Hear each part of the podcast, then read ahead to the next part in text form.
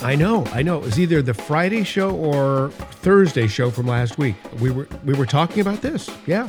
Hi everybody. Hello, Brian Sussman here, talking off microphone. Uh, well, it's true, and welcome to the Brian Sussman Show, Tuesday edition, episode number 175.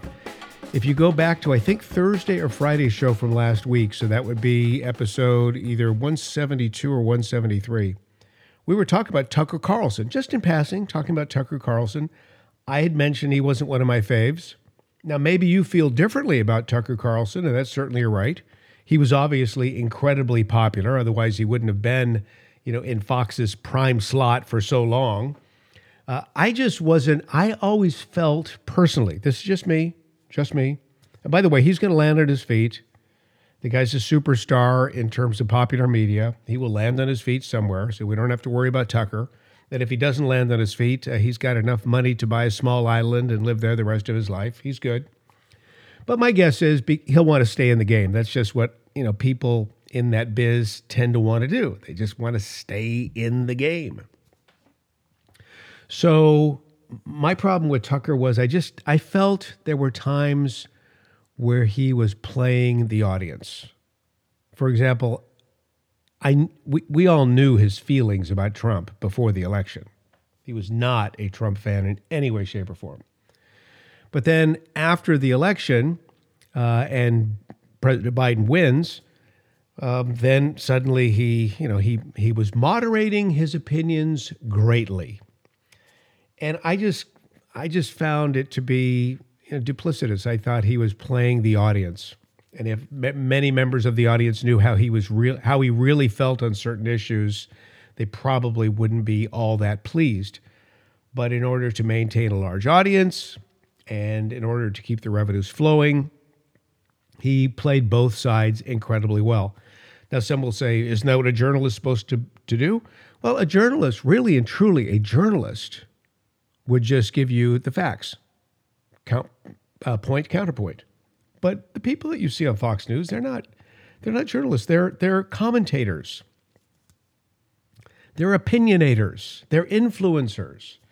So that was my my concern with with Tucker. And again, he'll wind up well. Now, why did this happen? My guess is, you know, the Dominion Voting Machine Company sued Fox News successfully for about three quarters of a billion dollars. And in emails that had been secured as a part of the trial, it was discovered that Tucker Carlson had a lot of very strong things to say about voter fraud. In other words, he thought there was none. And he made somewhat besmirching comments, belittling comments, if you will, to those who believed there was voter fraud. That's what he said in internal Fox emails. But then he would get on the air and he would bring people on the air that supported uh, the theory of voter fraud. So he was kind of again once you know playing it sort of both ways, trying to cater to as large of an audience as possible, and and maybe Fox didn't like that, and maybe as a result of the lawsuit going down and three quarters of a billion dollars having to be coughed up in the settlement, they cut him loose. I don't know. But that's probably about as good a theory as you'll find at this particular hour. Anyway, welcome to the program. Brian Sussman com is my website. My Facebook page is Brian Sussman Show. And my Instagram for daily doses of inspiration, it's at Brian Sussman Show. Where am I going to go with this? As I've told you, I'm writing a new book, and the title will be disclosed at a much later date.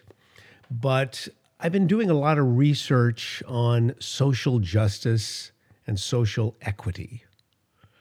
And the reason being is because they are tied to the hip or tied at the hip with climate change. Now, I know for those of you with a rational mind, you're thinking, how?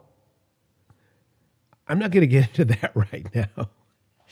But I did want to talk about social justice because this social justice and social equity, these are politically charged concepts.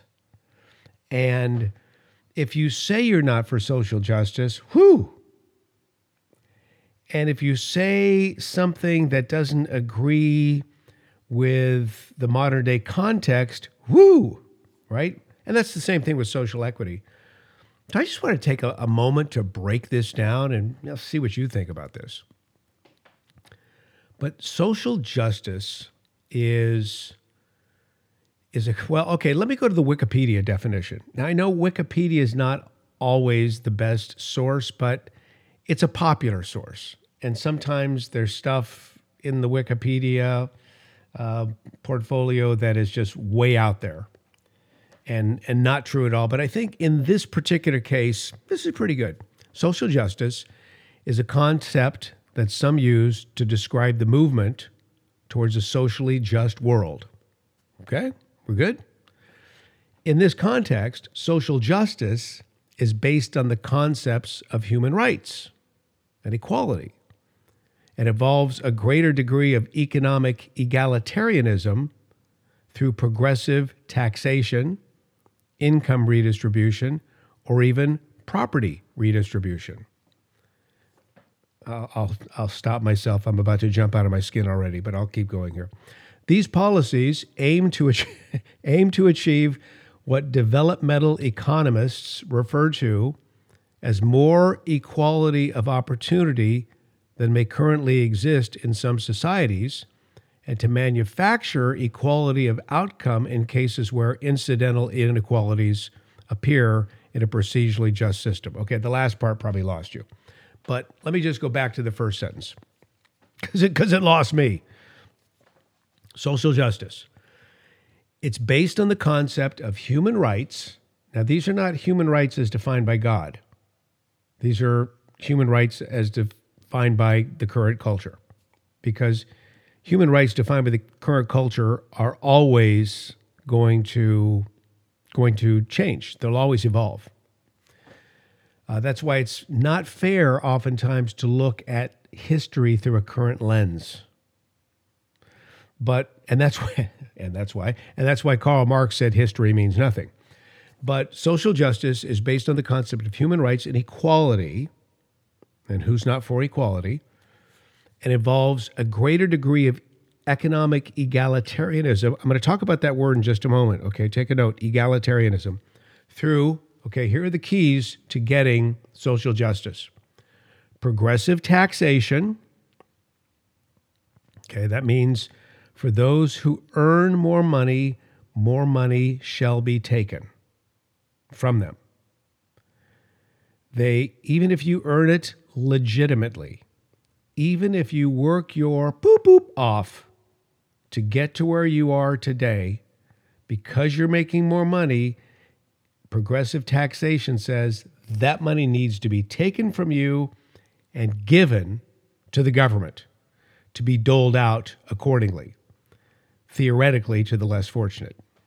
Generally, it doesn't happen that way. The money we give to the government goes to all sorts of crazy things. But that's the idea progressive taxation.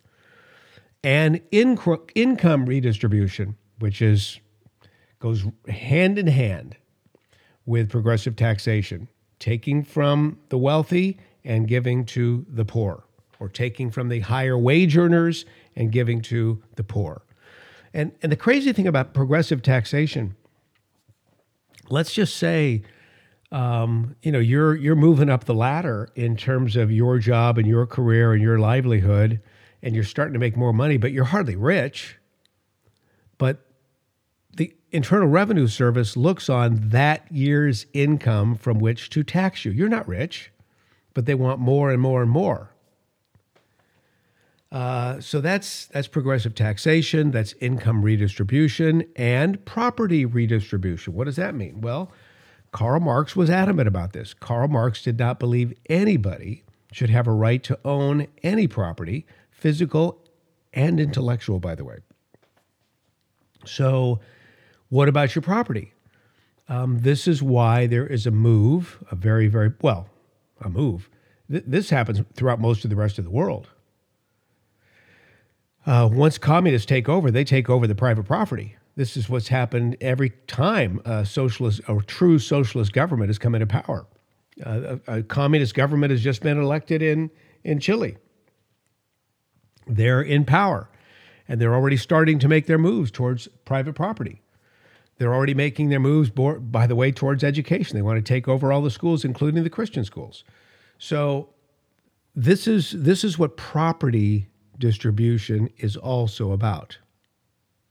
Those are all aspects of social justice. You need to know this because there are a lot of Christians that are all for this type of social justice, but, and they're wrong.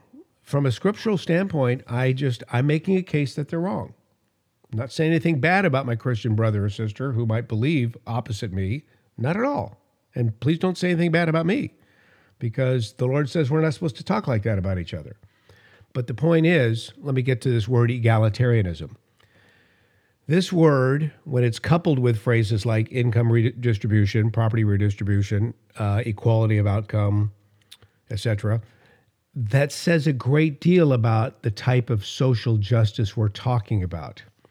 Egalitarianism, that is, that's political doctrine it promotes the idea that all people should have the same political, social, economic, and civil rights, you know, equal rights.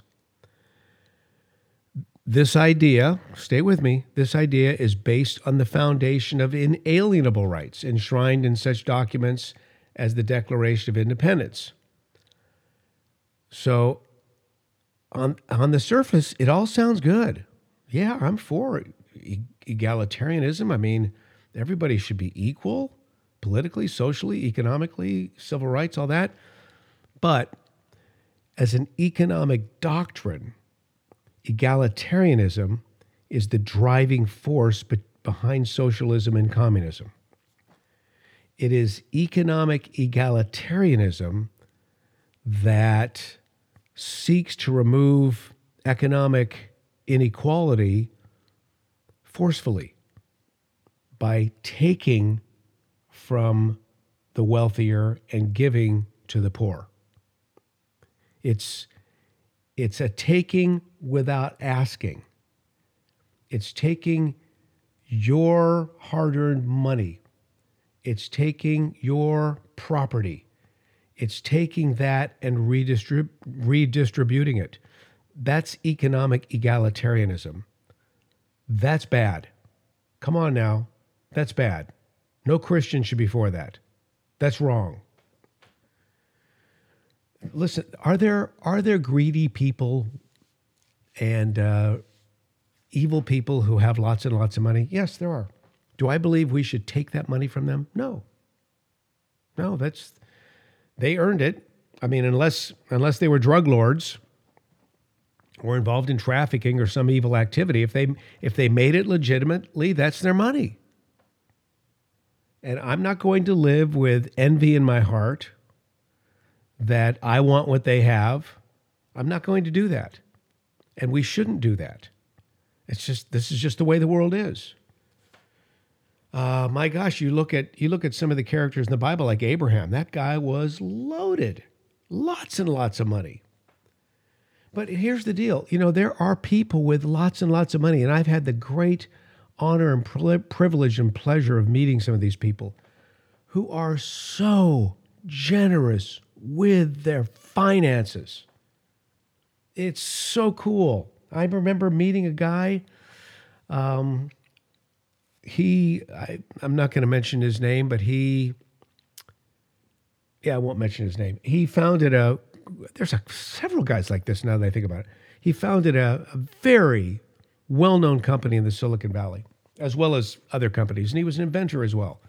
And he invented things that you would you have prob- you have indeed used one of his inventions.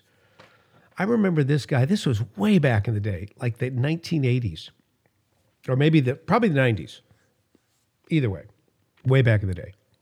I remember talking to him, and he said, "There's nothing I like better than making a million dollars and spending it on the mission field."